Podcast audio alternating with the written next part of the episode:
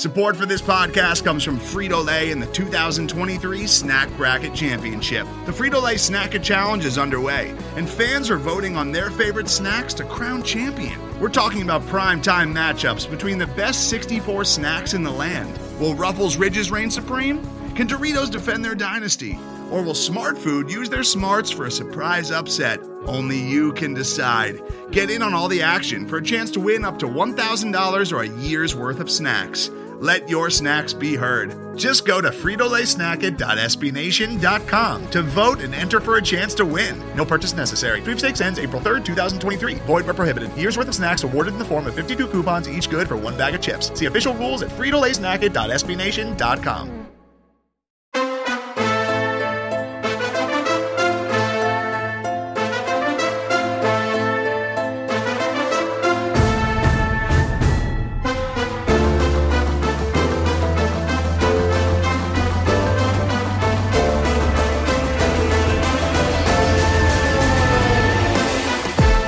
listening to the Revenge of the Birds podcast, part of the SB Nation Podcast Network, hosted by Blake Murphy 7 and Johnny Touchdown. All about your Arizona Cardinals.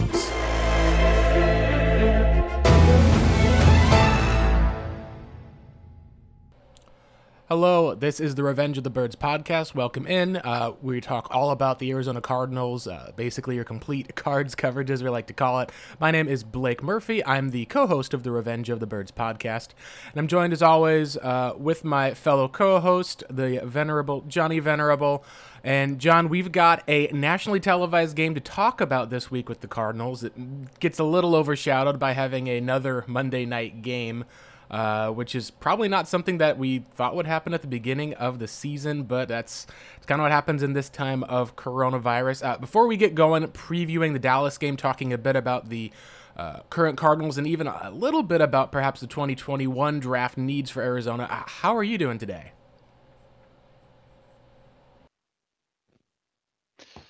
Oh, I'm doing great, Blake. It's great to be here on our bi weekly podcast, Revenge of the Birds uh, podcast on SB Nation. It has been a nice week to have a Victory Monday this past Monday as we go into this Monday night contest, Blake, that I think has a lot of people up in arms. As I check the line now, it has moved from two to 1.5 in Arizona's favor. So it's it's gone to basically a straight pick 'em with the over under set at 55. I would take that over all day long with both teams struggling to stop anybody. But Blake, I, I, I think this is an opportunity for Kyler Murray and the Cardinals to announce not necessarily their arrival, but certainly their contention as a playoff team. Um, when you think about the fact that Dallas is off an emotional victory, yet they are emotional in the sense that they lost their franchise quarterback for the season. Andy Dalton, while competent, is not the player Dak Prescott is in the slightest, especially from a, a mobility standpoint this is an opportunity for the Cardinals to to, to announce to to the NFC that we're going to be in a position to contend for a playoff spot throughout the duration of this season. But historically, Blake, they have not played well against Dallas as of recent. Part of that had to do with Dak, but also they just have not been a good nationally televised product uh, dating back to their time with Bruce Arians. So I'm hoping that we'll flip the switch on Monday seems like between now and Monday, there's going to be a lot of NFL content, and we're just going to take sit back and enjoy it. Hopefully, we see a couple in division losses en route to the Cardinals moving to yeah, four John, and two the on Cardinals the week. are in a spot where it used to be that the Cowboys was the big rivalry game every year back when they were in the NFC East. That was even the team that I think some have talked about this uh, week. Mostly a lot of the Cardinals writers uh, when you're talking about the Rod Tidwell game, which is kind of one of the few times the Cardinals did get nationalist spotlight as far as their football team was concerned uh, during that period at Sun Devil Stadium. Uh, again, that was just kind of a spot where the Cardinals were kind of viewed by many people as not quite an authentic NFL team. There was a lot of bashing, a lot of terrible seasons. Uh, there's been kind of an interesting connection that you've had with the Cowboys. That would be the one game per year it seemed like that they would gear up for completely. It's kind of like the Cardinals Seahawks rivalry in a sense, where even if the Cardinals would have a terrible team, they would sometimes go out and beat the Cowboys. Now, in a historical context, the last few years, uh, I think you're looking back to that 2017 Monday night game that I remember specifically, where that was the Jared Veldheer three sack game, uh, as well as the game that Dak Prescott, I believe, ran around on the Cardinals a lot. There was a, a rushing touchdown he had, and then I think everyone remembers he rolled to the right. There was like a wide open uh, receiver down the field. They just basically beat up on the Cardinals in that 2017 team. Was really not great, and like you said, John, it was kind of a anomaly year for the Cardinals in national TV as far as with Bruce Arians because that 2013 and 2014 teams they weren't that great in national TV and they weren't televised in many national TV games.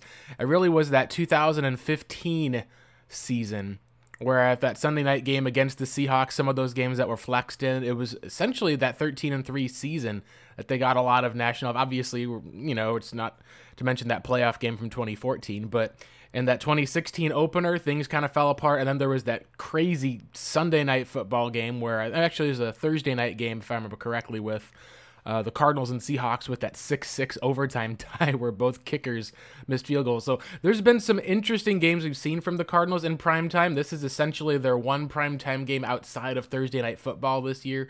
John, you and I talked. We felt the Cardinals this year deserved at least another game for the most part, especially considering I think the Niners got five, and now look at how that's been looking this year. I mm-hmm. think at least has been ugh. well uh, coming off a Super Bowl. Get that for you. Right. To you, what is the biggest thing that concerns you about the Dallas Cowboys? Uh, coming into this game? Is it um, the offense? Is it like the emotional upheaval? Is it some of those weapons? Because they just look at their depth chart right now, John. There's there's not a lot that really seems to scare you on the defensive side after Demarcus Lawrence and Aldon Smith have been kind of the best part of their entire defense. Um, it's been interesting to look at. They've got a rookie corner in Terrell Diggs. Chidobe Awuzie's been hurt a lot this year. Uh, their safety, at least, they've, they've got Xavier Woods playing free safety for their team. He was the former corner. He was so washed at corner that he had to move his whole position over. And they've gotten almost nothing out of Everson Griffen. The, the defense has been giving up a huge amount of points this year, John. It's essentially the worst defense overall in the NFL, and uh, that includes the New York Jets who played. So when you're looking at the, the Cowboys, who or what kind of scares you the most for this game? Because you and I both think that the Cowboys are capable of putting up points. Yeah, I think defensively, you just mentioned that I I actually like a lot of their defensive personnel, and I think it more has to do with, you know, and this is reigns true for what Arizona has and their struggles defensively. More to do with their coordinator. Mike Nolan has no business being a, an NFL coordinator defensively in 2020. Uh, his scheme is outdated, and I'm I'm fortunate. The Cardinals fans should feel fortunate they haven't made a change um, before this game because I mean Demarcus Lawrence is a really good player. Dontari Poe, Tyrone Crawford's a good player. Historically, Everson Griffen's been a good player. They've got Jaylon Smith, Aldon Smith's having a phenomenal bounce back season, and I like a couple of their pieces in their secondary. It is not what we saw last week against the New York Jets, and even what we saw against Detroit. Um, they have pieces in place. They're just poorly coached, and that should sh- show you at the end of the day, talent can over can only overcome so much in the NFL, and you have to be these offensive schemes are too um, dramatically improved upon from what you know historically offenses look like in the NFL 10 15 years ago they're just much more complex now and Mike Nolan's system as a 4-3 based coach is is not up to par um, so I would imagine at some point they make a, a move from him. I mean, the Giants have horrific offensive personnel. Daniel Jones is awful, and they put up, I think, 30 plus points on Dallas last week and should have very well won that game. They moved the ball at will at certain times. Now, I know they had a pick six, but that was the most effective game offensively they've had. Now, Dallas, where they scare me, Blake, of course, is with the offensive skill players that they have. I know that their offensive line has become a, a shell of what it once was now without Tyron Smith. They uh, have made a transition from Frederick Martin at, or Frederick, I can't remember his last name, the, the center that re, up and retired. Travis Frederick. Travis Frederick. There we go. But they still have Zack Martin at, at right guard. He's a nice player, but they're missing La'el Collins. They're missing Cameron Erving. That wasn't as much of a deterrent when you had Dak Prescott and his mobility, but now with Andy Dalton, you're going to see that become a little bit more of an issue, I think. But here's what I will say, Blake if they're able to run behind Zack Martin with Ezekiel Elliott, and they can and they can get into second, third, and short manageable downs, and take advantage of a sus- suspect secondary for Arizona. They have the best, in my opinion, the best receiving core in all football. I don't think it's particularly close. You know, Amari Cooper's a A minus, you know, uh, starting caliber, you know, star receiver in this league. He's not in the upper tier. He's not in Hopkins class, but he's a B plus A minus uh, receiver. Michael Gallup's as good of a number two as you can find in the NFL and has probably been underutilized to this point. You saw the catches he had last week against the Giants to seal that game. Looks like he and Dalton already have a little bit of a rapport. And then CeeDee Lamb Blake, I think he's fourth in the NFL in receiving yards. He's been the most prolific, productive, consistent rookie wide receiver Henry Ruggs is, is making a charge, but Lamb looks like every bit of player that we thought. His game's translated beautifully from the University of Oklahoma, as much as that pains us to say. So, and they have a nice tight end in Dan Schultz, even though they lost Blake Jarwin to the injured reserve. So I, I think that if they can, goodness, the Cardinals can't rush the passer right now. They don't have Chandler Jones. Jordan Phillips may or may not play because he has to go to his father's funeral. Of course, he should do that and they're they the personnel up front is is not great, and so it may not matter that Dallas's O line isn't the best. The Cardinals right now are having consistent issues rushing the passer, and if that's the case, Dalton is an accurate thrower. He can complete passes. He can get passes to his playmakers. If the Cardinals are able to jump out to a lead and make Dalton and the Cowboys offense one dimensional, I think that is their best chance. But if Dallas gets in a position much like Carolina did with Bridgewater and, and Mike Davis, where they can just sit and run the ball effectively and control the line of scrimmage and control time of possession, this is going to be a very difficult contest for the Cardinals to keep up. And we've talked about it week after week, Blake, and I've emphasized this leading up to this season. The defense is what it is. They are another offseason away, in my opinion, from being an upper echelon defense. I don't really care what the statistics say right now because they played a couple fraudulent offenses if the Cardinals are hoping that they can get into the postseason, their offense is going to have to carry them. We saw a little bit of that in the second half last week against the Jets. And kudos to the defense right now, Blake. They're fourth in points per game, allowing 20 points per game. But now they've got to play the Rams twice. They got to play Seattle twice. They got to play Dallas and New England. And they're going to have to play real offenses here in the second half. Buffalo. So to me, it's like, how soon are we going to be able to see that unlocked offense with Kyler Murray clicking on all cylinders, not only with D Hop, with Kirk, Isabella, Fitzgerald, Dan Arnold, the running game being effective with Chase Edmonds and Kenyon Drake. The sooner that happens, I I'm of the opinion that the defense doesn't have to be as good as that has been the the first five weeks of the season. It can be worse, and the Cardinals can still go on a tear. And in my opinion, it's got to start this week because I think you're going to be in a position where you're going to have to go like the the Giants did last week, score for score, at least until Dalton makes a um, uh, throws an interception, makes an error. Zeke's been known to put the ball on the ground. Um, and I think it also is helpful that the Cardinals get you know a full ten days to prepare for Dalton, as opposed to the Giants, where he came in, um, you know, unexpectedly and, and and had some success. It also helps that the Cardinals played Cincinnati a year ago and beat Dalton, even though Dalton played well in the fourth quarter. So I I can see why Vegas is leaning this almost as a pick 'em, but at the end of the day, Cardinals have a better quarterback at this point, I mean, you could argue they have a better head coach than Mike McCarthy. Their defensive coordinators are likely a wash. I think Dallas has better personnel top to bottom of their team. So it evens out to what should be a very close and competitive game that leans to the offenses having, you know, big explosions, Blake. Yeah, John, the, the Cowboys and their defense this year, part of it is just how many injuries they've had. We talked about Tyron Smith. La'el Collins has been out for the year on the offensive side. So there's been some pass protection issues that we've seen. Dak was kind of compensating for a lot of that with using his legs. Unfortunately, one of such runs is where he suffered a compound ankle fracture. That's what sent him out for the rest of the season. Uh, on the defensive side, they've missed guys like Gerald McCoy went out for the year. They did not get nearly what they were expecting from Everson Griffen. I know you and I had even mentioned if that was something the Cardinals were going to look at would be, hey, should the Cardinals pursue Everson Griffen? um, see if they can add him in. Would he fit into a 3 4? The kind of consensus was he's not as much of a fit for Vance's defense. And since he's gotten to the Cowboys, he's essentially been awful in terms of uh, production or stopping the run. Cowboys fans have been asking for him to get benched. It just kind of is a huge mess right now in Dallas. And just to give kind of some perspective, here are the scores from the Cowboys games. Now, you had the nationally televised game that started the year that had that controversial penalty ending against the Rams. That was a 20 to 17 Rams victory. That was that PI. Uh, I think it was the PI call at least that they had uh, uh, put at least or OPI on uh, Michael Gallup that a lot of people thought was an acting. But after that, Cowboys went 40 to 39 over the Falcons. That was the game where the Falcons blew like, you know, it was uh, not quite 28 to 3, but they blew a huge lead at least in the end. The Cowboys had that recovery. They gave up 39 to the Falcons. They gave up 38 to the Seahawks. Give up 49 to the Browns. And then last week they gave up 34 to the Giants. They're giving up an average of 36 points a game so far this season, John. It has been insane. That means that you're not only giving up like 30 points a game, you're giving up 30 right. points a game and a touchdown or and two field goals. It's insane how bad their defense has been. And this is where Arizona, I think, will be able to come in with an edge because, John, as we've talked about, the matchup that you're looking for is.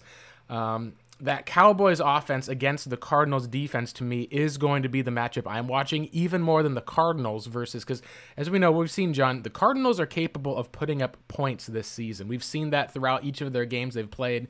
Uh, they've gotten at least 23 points in every game that they've had so far, from my belief, and they have on average are kind of getting closer to that 30 number. You'd like to see them be able to kind of push it higher to get to that um that 36 number overall because this is a Cowboys team that is also putting up uh, pretty close to that number of points too. If you're looking at how they've uh, scored for each week, John, it's kind of crazy as far as for their offense. I know Jerry Jones talked about like um, they even talked about like the 40 burger or something like that one, and that was kind of their goal heading into this season. That was part of why they drafted CeeDee Lamb was to um, basically be able to just to outscore the other team and then hope that their defense would be good enough.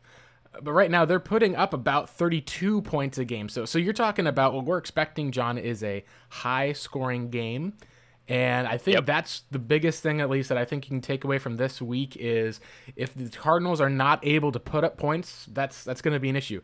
If the Cardinals are able are giving up a lot of points, I think that it's not as much of an issue because we're expecting that the Cowboys will put up points. To me, John, it's going to come down to being able to take care of the football and being able to make enough plays on defense, either forcing turnovers or ending some drives to be able to get the edge in this one. Because uh, if you're not able to do that, then this would be a Cowboys victory that we're talking about. Because as we've seen with that offense, they can come back down the stretch, those big plays to Michael Gallup, as we've seen or being able just to hit. Uh, Dalton Schultz has been an excellent tight end for them, uh, despite the fact that Blake Jarwin went out for the year.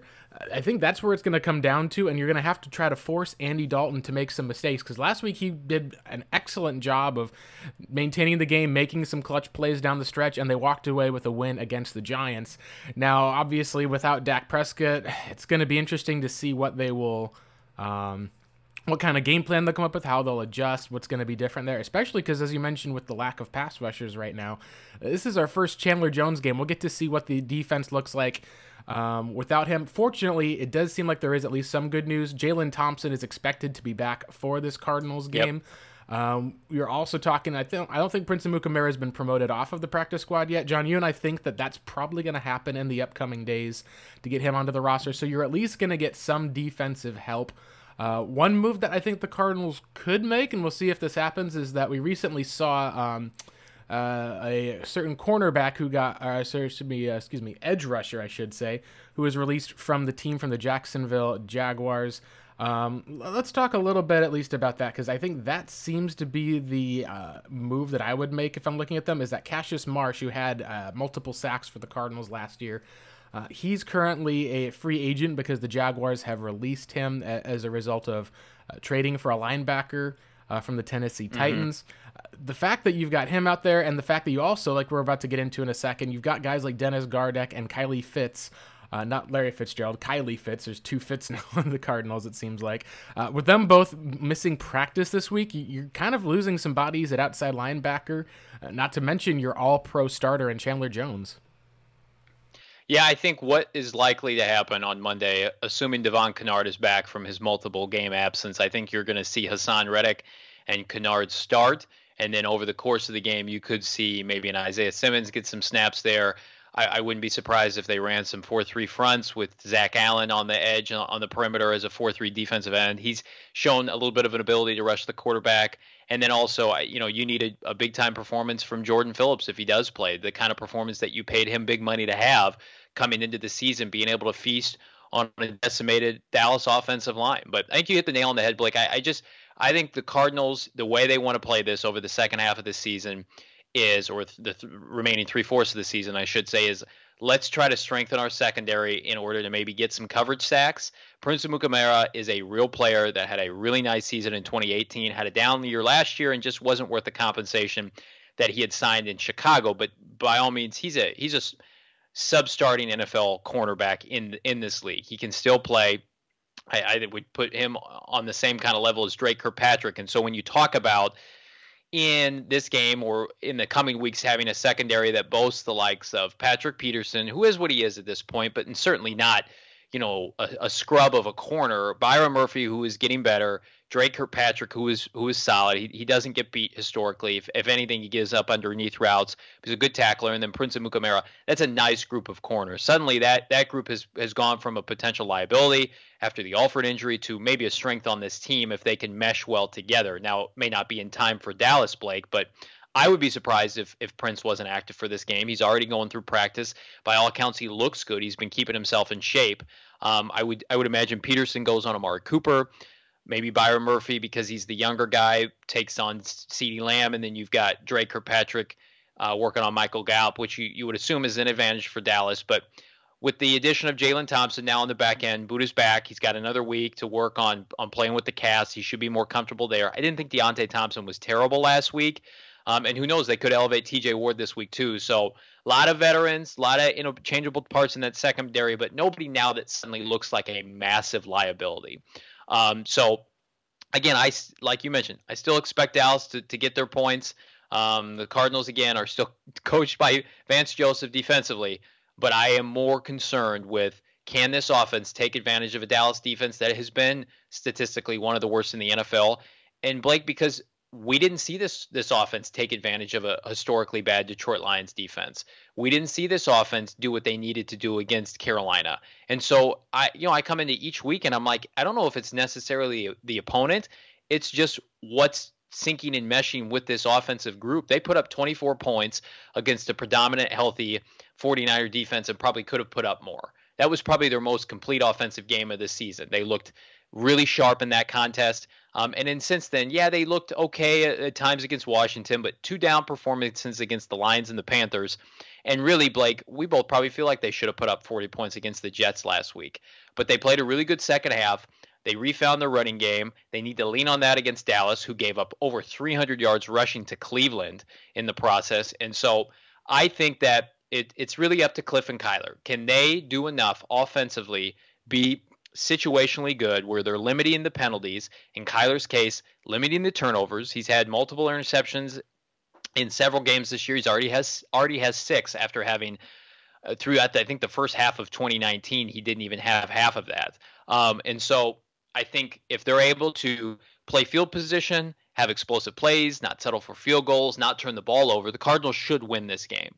They can't expect to though if they're consistently putting the ball on the ground, if Kyler's throwing interceptions, if they're they lead the NFL, I believe, in penalties. Um, and they Kyle Odegard of uh, azcardinals.com had a good breakdown on the team website, basically saying like they're beating themselves in a lot of different ways. And again, I don't think it's has much to do with the defenses that they're facing. Think about the upcoming slate of defenses that the Cardinals face. They get the Cowboys this week, horrific. Seattle's not good defensively. Miami's hit or miss defensively. They don't have great personnel. I know they have a, a, a good young head coach in Brian Flores. Then they get the Bills, who were just throttled by the Titans. Then they get the Seahawks again. Patriots defense isn't what it once was. The Rams defense is just okay. They get the Giants. They get the Eagles. They get the Niners. They get the Rams. That is a slate you would think of multiple 30 plus point games. This is a chance for the Cardinal offense to, to make a statement really they've probably seen the best defense that they'll see all year in week one against San Francisco or maybe week two against Washington. So again, the defense is what it is. It was always the weak link for this team, and I know they've gotten worse with the with the lack of a pass rush in Chandler Jones. The offense has no excuse. It's had no excuse since the season began. It's been healthy since week one. They added DeAndre Hopkins. They've got a plethora of, of weapons at their disposal. No one has missed significant time other than Kirk. And he he's a staple to me, needs to be, but you know, with with Isabella, you're paying Larry Fitzgerald uh, eleven million dollars. The offensive line has the most depth they've ever had and has performed the best that I can remember. They've given up eight total hits in five weeks, eight quarterback hits. That's astonishing for that group. Now, J.R. Sweezy may not play, but he looked like a liability last week. The offense needs to come out, set the tempo, and I I think but I every week I'm predicting 35 to 40 points, thinking it's the week that they're going to explode, and they just they run themselves into a position where they just they they wait either too long or you know eventually they get going, but they make a turnover. I think this is the week finally that we're going to see Kyler Murray nationally televised game in his in his home state, and they can put up 40 plus points against the Dallas team that, quite frankly, could be in, in on a downturn rebuilding. I mean, you're starting Andy Dalton in 2020. You should be embarrassed by a Kyler Murray led team statistically. If Kyler Murray is a top 10 quarterback already, which we believe that he is, and Andy Dalton is a replacement level quarterback, certainly I wouldn't take him over 25 quarterbacks in this league. With the offensive weapons you have, you need to put up 40 points against this Dallas team, led by Mike Nolan defensively, and Mike McCarthy, who looks completely shot as a head coach. Will they do it? I don't know, but I'm hopeful. Yeah, John, this is a thing where when you're talking about how they've matched up so far, people even said like on tape, there's times where you look at Trevon Diggs and he's pointing something out, and you're like, what's he pointing out? And then you just see a player get completely burned for a big play. Like, oh, he basically is just like he's a rookie and they're struggling so much that they're kind of able to like you're able to see on tape where they're about to get burned before they actually do. So what I think this needs to be, John, is you want to see this be the DeAndre Hopkins game where last week we finally got to see Hopkins get involved in the deep passing game with Arizona. Uh, you'd love to be able to see it where because of those weapons, because of Fitzgerald, because of Isabella's speed, um, with Kirk hopefully being healthy and having a bit more of a rapport on the other side. Uh, going up against a rookie in Trevon Diggs, you'd love to see this be a game where Kyler was able to kind of unleash that deep ball and be able to have the like we said the identity of this team is going to be with Hopkins with Kyler's legs. What I think that you want to see also on this aspect, John, is you looked at how the Browns game plan was and how many yards they rushed for with their starting running backs. I want this to be kind of the Kenyon Drake slash Chase Edmonds game. Like that's what I think that you want this to be, where you're able to have some of those deep passes, but I think you especially want to see uh, this run game be able to just like pick up, you know, five, six yards per carry, be able to march down the field. And then you'd love to be able to have a, a team that's able to go and finally have a week without having a turnover. I think that would be the biggest goal that I think you could have for the Cardinals is, hey, if we can get an effective rushing game and we can avoid a turnovers, we should be able to win this game because the Cowboys are not a good team at all. They're probably still potentially the leaders in the clubhouse for winning the NFC East. They've got a two and three record. Uh, if they miss a field goal at the end of the game, it goes to overtime. Uh, if they don't jump on that crazy fumble, they might be talking about a one-win team here so far going into Week Six. Uh, and like you mentioned, also this is also a spot where Kyler Murray, as he's played before, it's been a spot with um, with Dallas, he's been in that stadium multiple times. It's also going to be a crowd there, and I think that's what you want to see for this week is the Cardinals not take a step back after coming off of that Panthers game after and then going into the Jets game and bringing the energy, bringing a lot of kind of that uh, the motivation that they brought up in the first half, and then it paid off dividends in that second half. They're able to run the Jets out of the building to a 30 to 10 win that's what I think you want to see is be able to bring that energy. And if you end up seeing a team that comes out goes kind of lackluster, well, I think that's the difference then between talking about what is makes a good football team to what makes an average football team. Because right now, John, we want to believe that the Cardinals can be a good football team, but if you're going to be a good football team, you have to be able to win these games against tough opponents that have strengths by taking advantage of those weaknesses. And that's why I think that this is going to have to be coming down to um, Kliff and Kyler, because like you and I have talked about, if the Cowboys have all these weapons, we still believe they can put up points. You're saying, hey, our defense, we just want you to slow them. The onus is going to be on the offense to be able to take over this game. Uh, now, I do want to say you, you, mentioned also a little bit about the Rams uh, pivoting a little bit, just kind of some of the division games. Uh, you did kind of bring up an interesting point about with how the Rams have been so far. Um, they have so far played outside of the Cowboys in Week One.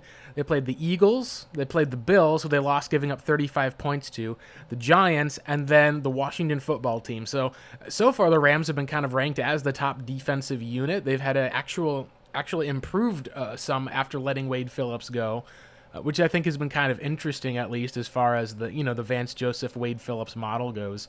Uh, but they really haven't also played any dominant offenses so far. At least when they did in the Bills, they gave up 35 points and lost. So. Uh, looking around the division, you talked about what's upcoming, where uh, the Rams, they are probably one of the better teams in the NFL this year, is what it looks like. But Jared Goff, honestly, is kind of being masked a little bit by Sean McVay and like you mentioned, the Seahawks are statistically the worst defense in the NFL. Russell Wilson putting up MVP numbers is basically taking care of that. And looking back in Niners land, you're talking about a San Francisco 49ers team that is debating between starting a CJ Beathard or a not healthy Jimmy Garoppolo or Nick Mullens. So you've got opportunity because it's not that the NFC West teams are unbeatable this year. They just are a bit better than each of the other teams. So I think that's where the Cardinals have an opportunity, I think, in this game because if you drop this game and go down to three and three and then talk about your upcoming schedule of against the Seahawks against uh, this is a game where I think like we talked last week as a must win game to get back on track.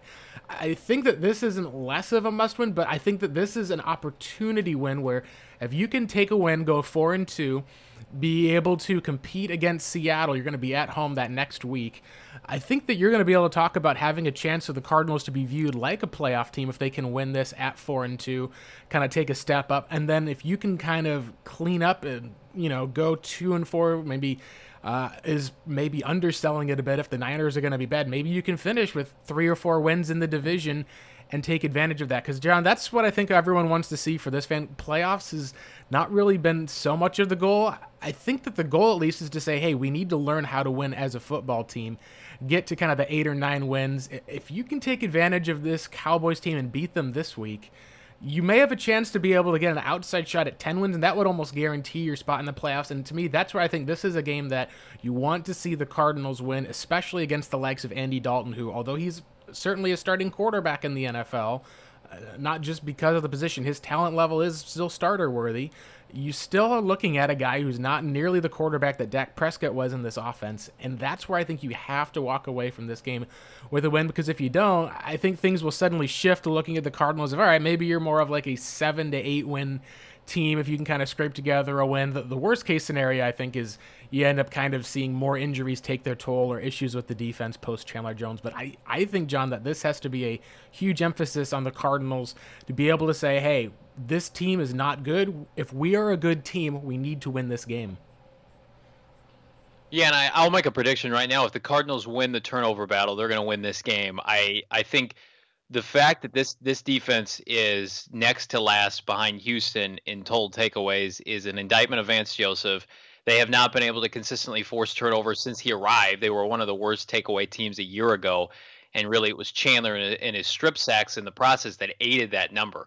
Um, and so I, I I am just I am skeptical because what you're asking, you know, as much as we dog on the Seattle's defense, they at least force turnovers and give Russell Wilson the ball back, and he does the rest the Cardinals haven't been in a position outside of, you know, once or twice this year to immediately cash in off a turnover. We saw it last week, right? We saw Patrick Peterson, or maybe it was two weeks ago against Carolina.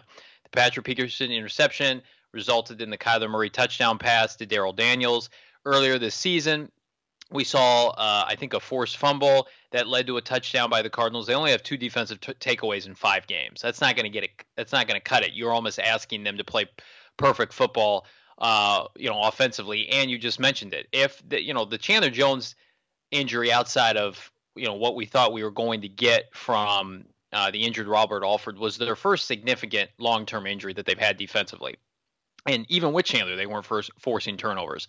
So if they get to a point where they just become, you know, automatic points for a, for an opposing offense, then we've got, you know, questions of a year ago where the Cardinals had to play complete football and offensively, perfect football, run the football, dominate time of possession, just to be in the game. Uh, and there were so many instances last year the Giants game, the Cincinnati game, the Atlanta game where the Cardinals jumped out to big leads and just had to hold on for dear life because the defense would just give up you know, a cluster of points in a single quarter. I hope we don't revert back to that. I hope the defense now, year two under Vance, even though you know we feel like he's in over his head, they've they've got some scheme familiarity. They've got a lot of veterans on this defense still. You know, they still have three of their four linebackers in Kennard, Campbell, and Hicks. Let's see what happens with Isaiah Simmons. The defensive line is intact, and we're seeing, you know, a little bit more of an inclusion of the two rookie defensive tackles and Rashard Lawrence and Leki Fotu.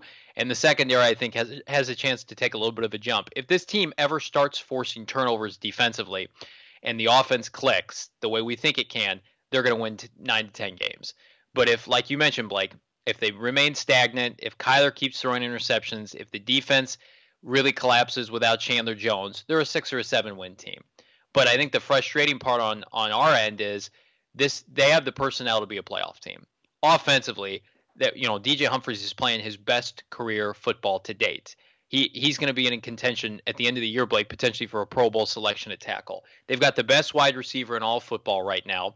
Kyler Murray's on pace for over four 40 touchdowns. For over 40 touchdowns. Kenyon Drake is not super effective, but Chase Edmonds, between he and Chase Edmonds, they're putting up nice yardage. Now they need a secondary option at receiver, which we hope Kirk can be. But just the way that that Sean Kugler has the offensive line playing, and the way Kirk and Hopkins is dominating, like it's really up to Kyler and it's up to Vance for this team, and to a lesser extent Kingsbury for this team to be able to get to nine to ten wins. And again, that's the frustrating part when we watch this team every week is unlike last year where they just didn't have the horses and they were trotting out practice level squad you know players throughout the duration of the 16 game season. This year, we know everybody. We know how Patrick Peterson should be playing. Byron Murphy in year two. You know the, the the jumps in production we should get from our front seven. Kirk putting it all together in year three. Isabella in year two. Like these are the guys that need to take a step forward. It can't just be two or three guys. It can't just be Kyler when he's on, and and Hopkins, and you know defensively it can't just be Budda Baker with one hand. I mean, some of these other players have to shine and shine in prime time. And and hopefully this is the week that we see a maturation process with a lot of these young players that the Cardinals have drafted recently. I mentioned Byron Murphy, who's going to have a really tough task against that Dallas receiving corps. Zach Allen, who's gotten close to a couple sacks, but you know has remained relatively quiet in recent weeks. You know, Jordan Hicks and De'Vondre Campbell have been pretty good. They haven't been great since week one and two.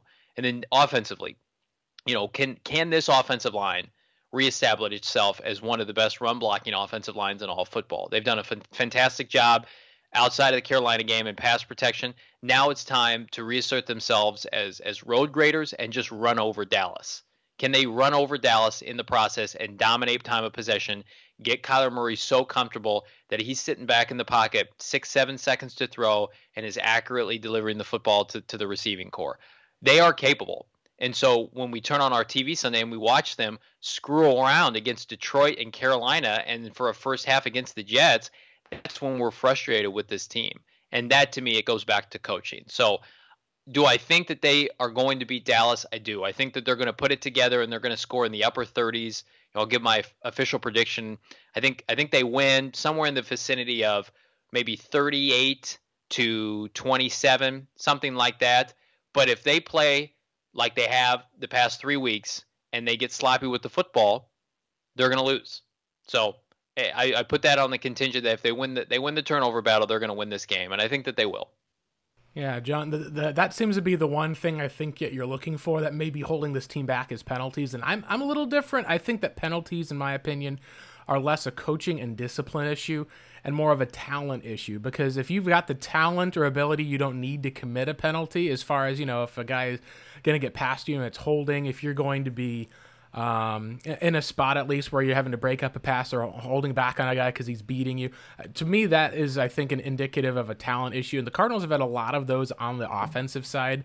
Uh, some of that, I think, at least, is a few penalties that I think you could at least say were probably poor ones as far as I don't know if I would have called it that, but there's been enough of those either that have been false starts or uh, holding penalties that you've had from the team that have kind of held their offense back at least one possession or so this year. Like I think that the interception that Murray had on the batted ball in the Jets game uh, that probably takes at least some set of points off the board. That was kind of what lowered them to that 30 points overall in some cases. So I think that's where you're going to have to look at the Cardinals in this next offseason of the offense didn't have as much talent as we were expecting. I think that for the most part, though, the good news is that your offensive line, at least aiming for the future, seems pretty set.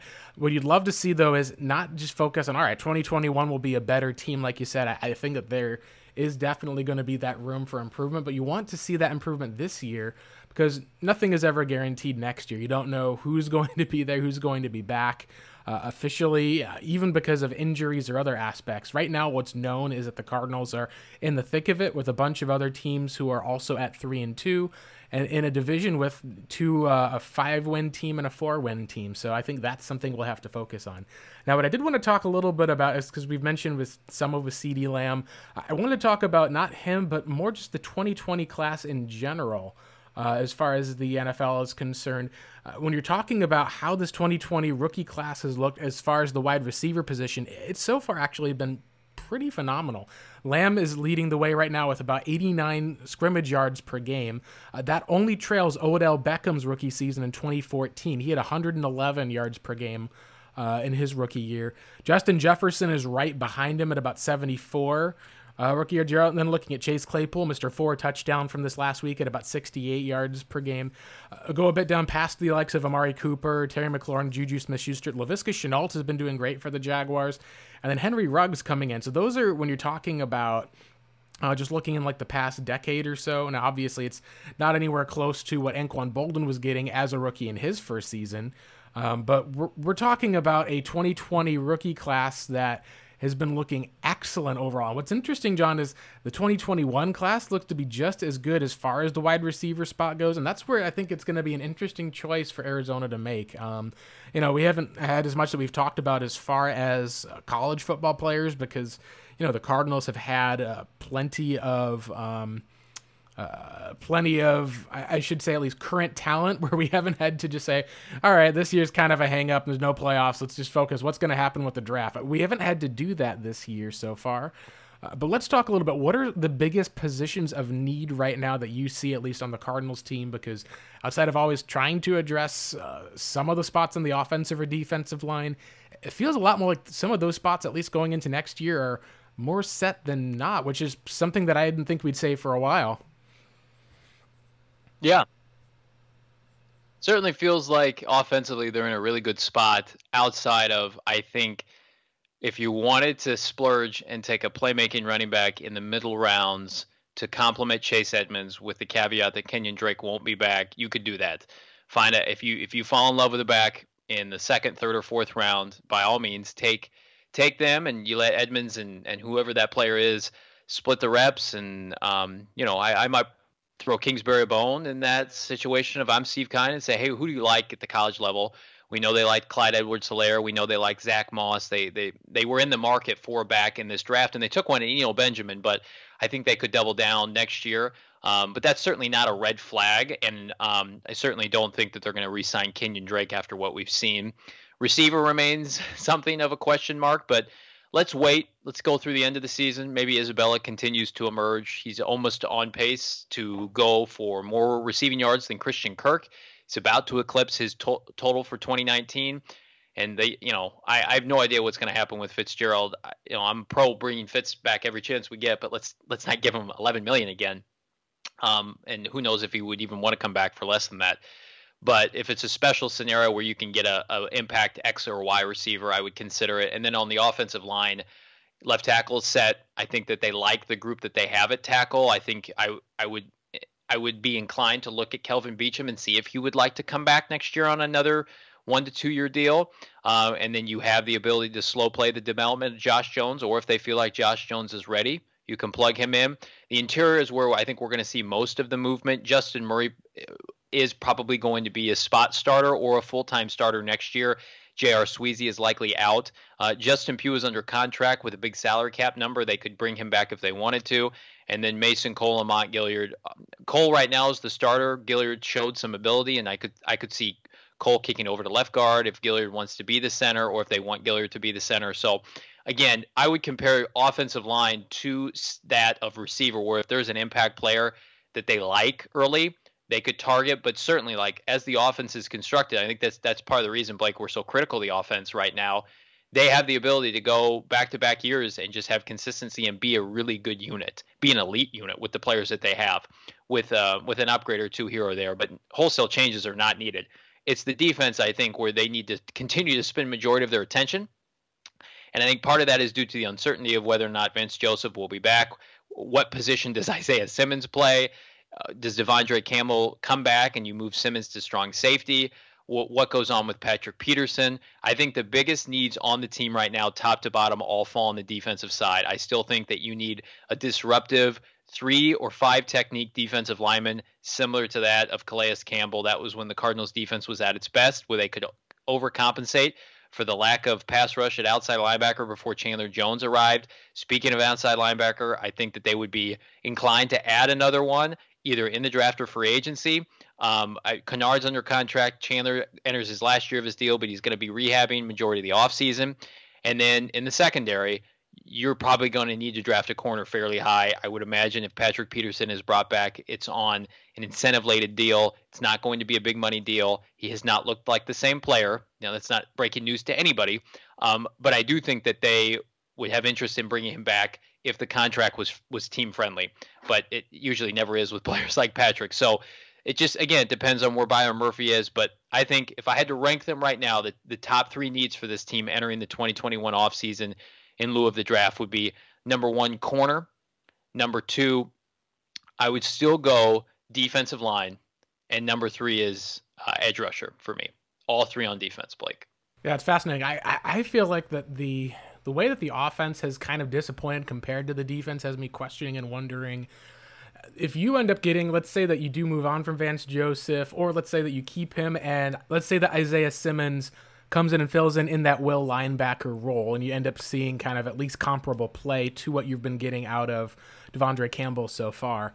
Uh, either of those options, either getting a DC that fits him or otherwise, the biggest thing, like you said, I think is going to be if you're going to see Peterson walking out the door. If you're going to be seeing, you know, these are, these are two one year deals that we have for Dre Patrick and the newly added Prince Amukamara. So unless you're going to be extending or trying to re-sign one or both of those guys, uh, I think really it's going to come down to uh, are you going to be willing to pay Patrick Peterson long term deal to be a lifetime card, or are you going to say, you know what, this, this is kind of a situation where we have to let him walk, and you know you kind of are maybe a little scared of a Calais Campbell or Tyrann Mathieu type situation. Um, given the age of Calais Campbell, he had a phenomenal few years. It was just in a bit of a different scheme. Right now, Peterson is in kind of the best possible scheme outside of, you know, having, you know, like maybe a slightly better defensive coordinator or like a Todd Bowles. Obviously, that's kind of the upper echelon. You're talking about at least a, a player who seems to be in a spot and in a position where it's harder, much, much harder to be effective later in your career. And I think then the question comes down to all right, if Peterson wants to get paid and you are not wanting to, you know, trade him and just kind of care, have him carry you through because you, you need to have these coverage guys to compete this year, are you going to be bringing him back then through a franchise tag? And so far, John, I think that he has not earned that franchise tag yet. I have not seen that type of player, that caliber, to be the point where I'd say, yeah, no, got to franchise tag him. No, he and has that not. results like, okay, well, if you're not going to trade him, you're going to kind of roll with him. Then I do think that corner would be your number one need overall for this team. Uh, that being said, I think if you're looking at the corners as far as that, a lot of times those guys who come out as far as your first year, like you look at Byron Murphy's first year, you get the struggles Jeff Okudah has. It's hard to be able to find a rookie corner who's able to come out of the blue and be able to start and then perform well. So you're at least going to have to sign a corner of some sort. I, I, think what I have, at least as far as the number two need, uh, I'm echoing with you as far as for with edge rusher, I think is something that's up there, especially with uh, Chandler and his situation. But I, I would put the edge rusher as my third need. And the reason why is because I think you do have Chandler for one more year. We've seen what Kennard has looked like. And I'm going to bank on the fact that if Isaiah Simmons is going to be able to be in a better situation next year, and if you get someone who can design a bit better blitz packages, be able to utilize what you have with Budda, with Jalen, with others, I think that you can get by with being able to blitz some of those guys a lot more often. I think that you can wait until, if you wanted to, 2022 for your edge rusher, knowing at least, hey, if Chandler Jones has a career year, cool, we could franchise tag him if we feel he's getting long on the tooth, or be able to extend him. And then all of a sudden you're talking about, okay, now you got a new younger pass rusher that you can then bring in potentially in the first round. I, I think you could wait a year on that. So my number two need that I have would be a true number two wide receiver. From what I've seen so far, and John, I think you can back me up on this. Last week was the first game that we saw Christian Kirk really truly look like a second wide receiver. And I kind of say that with the caveat of yeah, there was a lot of times that they played off coverage, but he made clutch catches down the sideline. He was able to kind of come back to the ball some. We just haven't seen that in the consistency, and I think that's been the biggest question that I've had with Kirk because he's going in on year three now. He's heading into his fourth and final year next season. Uh, right now, John, would you look at signing Christian Kirk? To one of those big deals that you would have at least for the most part because right now I would say gosh like you've already got Hopkins under contract. I don't see Kirk being and playing at that level to say that you need to assign all of this money to wide receivers. So I honestly would look at a second wide receiver spot. Yeah and I'm right there with you. I think if I had to put receiver it'd be my fourth need. It'd be my number one need on offense. How about that? And my fourth overall on the team behind uh, corner at number one, disruptive defensive lineman number two, and outside linebacker number three. Um, I think that here's here's my position at the at the receiver standpoint. I know this is going to go against the mindset that they've taken in recent years, like you know we like similar to Josh Rosen and Kyler Murray. You can't use this argument in one or the other because if if the Cardinals were to go of the notion that well we already have a quarterback in Josh Rosen, and we don't need Kyler Murray, that that does not speak well to my argument that they already have Christian Kirk and Andy Isabella, so they don't need to take another receiver. And I think that's where a lot of fans, including you, were coming from with the CeeDee Lamb de- debacle at, at pick number eight. I just think maybe not as far as Kirk goes because this is his third year. I just think we need to see maybe just a little bit more from Isabella, and let's see with Kirk. This this is his third year, but it's only his second with Kyler Murray and and Kliff's offense. I just I will have a better read on this group when the season's over. And it could be a scenario in which they continue to disappoint in starts. Um, they they continue to disappear in games, like Kirk has for many times, uh, in and out of the the training room. Isabella, you know, inconsistencies. Um, and we fast forward to January and Hopkins has 1,700 yards and the next closest receiver, whether it's Kirk or Isabella, has 500, oh, I would gosh, yeah. happily move receiver up on the wish list. Um, they have invested so much into that position. I just selfishly I want it to work out. Whereas I look at defensively, outside of Byron Murphy, they haven't drafted a corner high in a while. They have not drafted an outside linebacker. Uh, I'm not counting Haason Reddick or Isaiah Simmons, uh, a true outside linebacker since Marcus Golden. Their defensive line outside of Robert Nkemdiche has not been addressed with an impact early round defensive lineman. Um, I know they took Leki and Rashard Lawrence; those are fourth round picks. You know, I, I, guess Zach Allen was a third round pick, but I'm talking just a bona fide like you get a stud defensive lineman from you know a big conference or or big program. Um, whereas they went out and they took Christian Kirk in the second. They traded a second for DeAndre Hopkins. They gave up a fourth round pick for um, Hakeem Butler. They, they drafted uh, Andy Isabel in the second round. I mean, they put a lot of resources in this receiving corps. And I've seen glimpses from both Kirk and Isabella where I want to be able to see a little bit more consistency, but I, I'm certainly not ready to write them off. But in regard to your your question about whether or not Kirk deserves a big extension, he doesn't. But time is on our side. We've got him through next year on his cheap rookie contract. There's no fifth year option that you have to worry about picking up. And you know, if he breaks out next year and goes for 1,200 yards, then you can franchise him or get a, a team extension done with him. But you can slow play that. I again, I think the biggest issue is what are you willing to pay Larry Fitzgerald? I said that when we recorded our podcast in February, when he re-signed, and I I, we, I was doing it remotely. I was in uh, California, outside of a hotel, and I was on my cell phone, and we were talking about this, and I knew we would get blowback. I liked bringing him back, but for eleven million dollars, that was an overpay. And I get it that you would just he had led the team in receiving a year ago, and that was great, and he's the face of your franchise. But you have now you have DeAndre Hopkins. So okay, let's put that aside. They they overpaid him this year. You can't continue to pay Larry Fitzgerald that much money. You just can't. That's that's that is I he is no longer the face of your franchise. Kyler Murray is. He's no longer your number one receiver. Is he even your number two receiver at this point? He could finish fourth on rece- in receiving yards on this team, Blake, this year. And if he wants to play again next year, you're going to have a, an uncomfortable conversation if you're Steve Keim with Michael Bidwill and say, hey, we're in a position where the salary cap is either staying status quo or decreasing. Larry Fitzgerald, we love you. You're welcome to come back. You're going to have to take a pay cut, a pay cut at 38 years old. So to me, you know, if they're paying Larry Fitzgerald $11 million again next year, Blake, paying Hopkins 18 to $19 million, they have two second round receivers and then they're going to go and draft another receiver high. I just that's bad business to me, and that that money could be spent elsewhere and those resources elsewhere. But I completely agree with you. To round out this this little rant I'm on, if we end the season and either Kirk or Isabella has not established themselves as a as a certified number two, if Kirk can't build on it off of his performance and Isabella can't continue to ascend, then yes, they need to go out, whether it's in free agency or the draft. Free agency, there, there are competent number two receivers available. Robbie Anderson was available throughout the you know first couple waves of free agency. Um, we've seen Emmanuel Sanders jump from team to team and just produce 100 yard games. They could go out and get a free agent wide receiver to have impact. So I, I think that that's a question we need to answer after the season.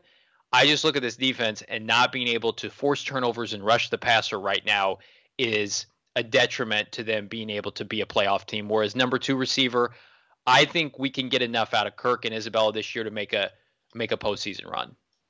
Yeah, and as far as for a lot of fans who are kind of maybe like bemoaning the fact as far as with passing on a CeeDee Lamb, it's like you missed the Kyler connection, but I've never been too concerned about that just because, in part, like you said, John, it's easy enough to find uh, receivers that you get to pay as far as for being a number two since you have your number one in DeAndre Hopkins. If you're looking to be one of those teams like the Chiefs that loads up on all sorts of talent, at least, then maybe that's another part of your identity. Uh, obviously, we've talked about how uh, the corner and be able to find playmakers. Um, some of it comes down, I think, to scheme. Some of it comes down to uh, your talent. Like Budda Baker, at least as far as a free safety, is not uh, he's not Ed Reed. It's like the opposite of his game. He's been much more of your kind of box guy. We'll, we'll see what the defense looks like with Jalen Thompson back. He did have one interception last year in one of the games he started. It'll be interesting to see how they'll use him schematically and uh, the way that Vance Joseph schemes his defense to play a lot of press man or some of these kind of deeper zones when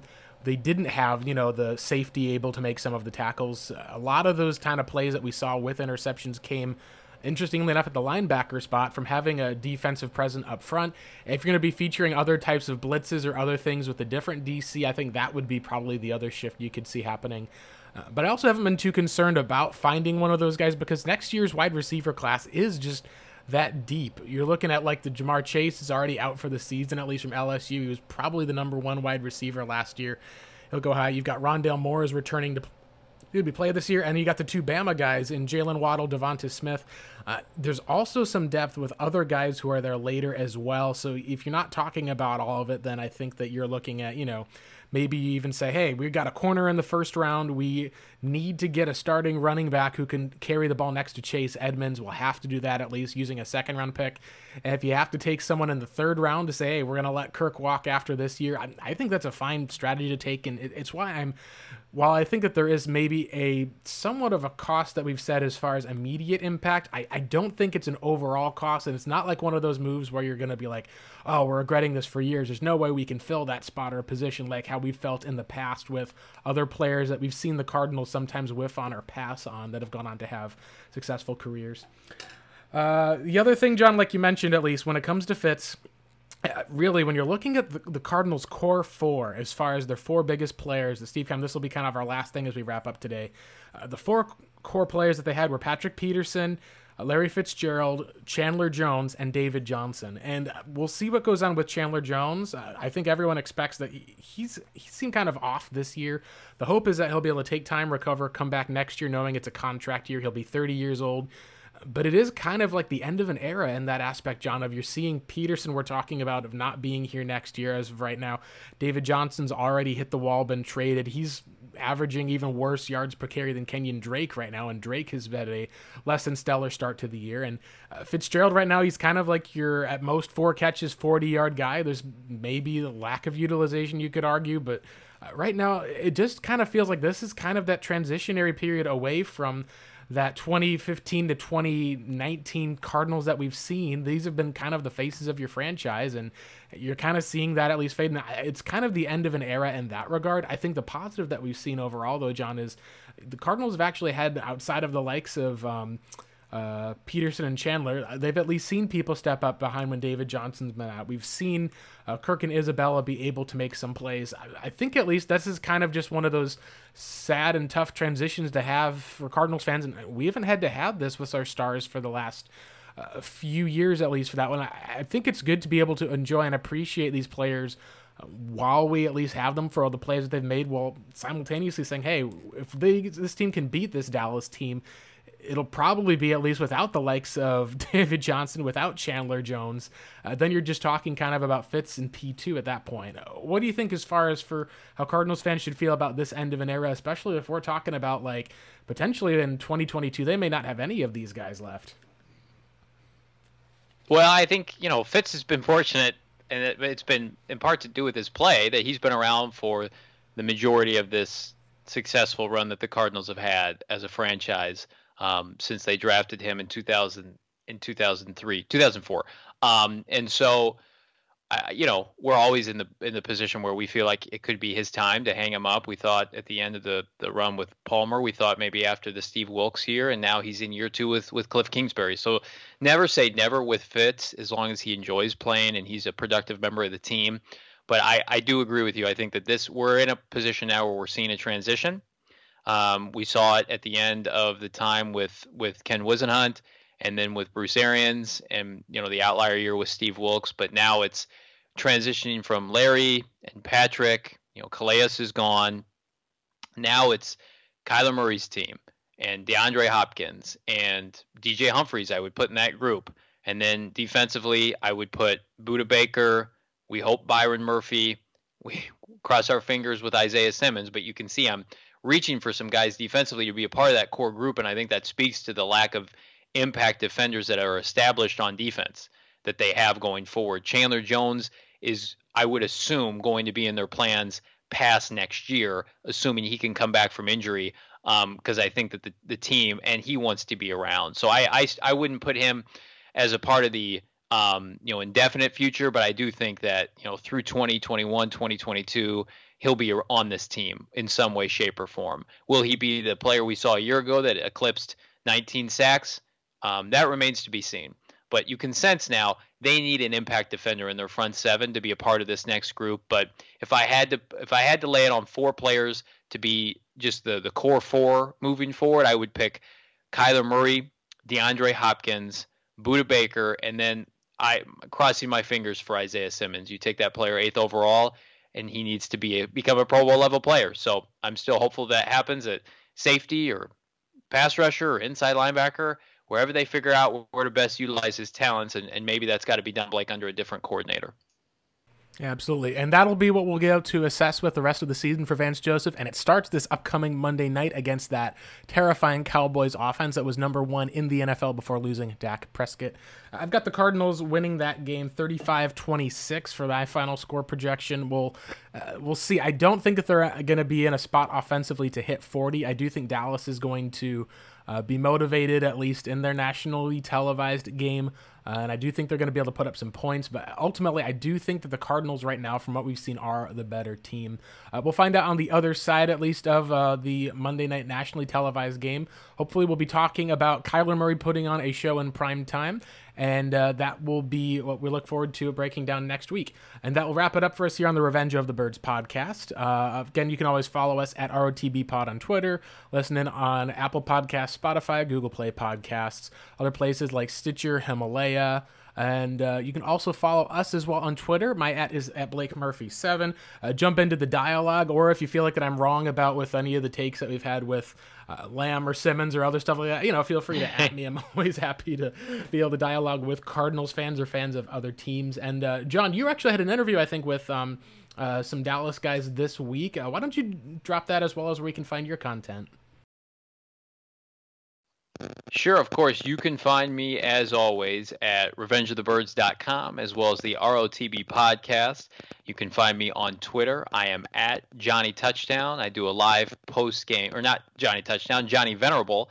Changed my handle a while back. Uh, you can find me on Periscope following the conclusion of every Cardinal game uh, doing live Q&A. We can break down what we saw this Monday night against Dallas. And then I also was just on the Dem Boys podcast with Shane Carter uh, discussing Cardinals, Cowboys. And then I believe I'm on uh, a different podcast this week, uh, and I'll get that out as well. A lot, a lot happening, man. It's uh, it's a busy time. It's good to be busy. That podcast is Blogging the Boys, our affiliate with SB Nation uh, Cowboys Network. So yeah, got, we got content. Blake and I got content out the years for you guys, and we hope you're enjoying it. Gets you through what has otherwise been a tough you are, John. Thank you again so much for listening again, Bird Gang. We'll see you on the other side of the uh, at least first nationally televised game that we'll get. We have one more for sure on the upcoming Thursday night. Take care, everyone. Have a good, safe week.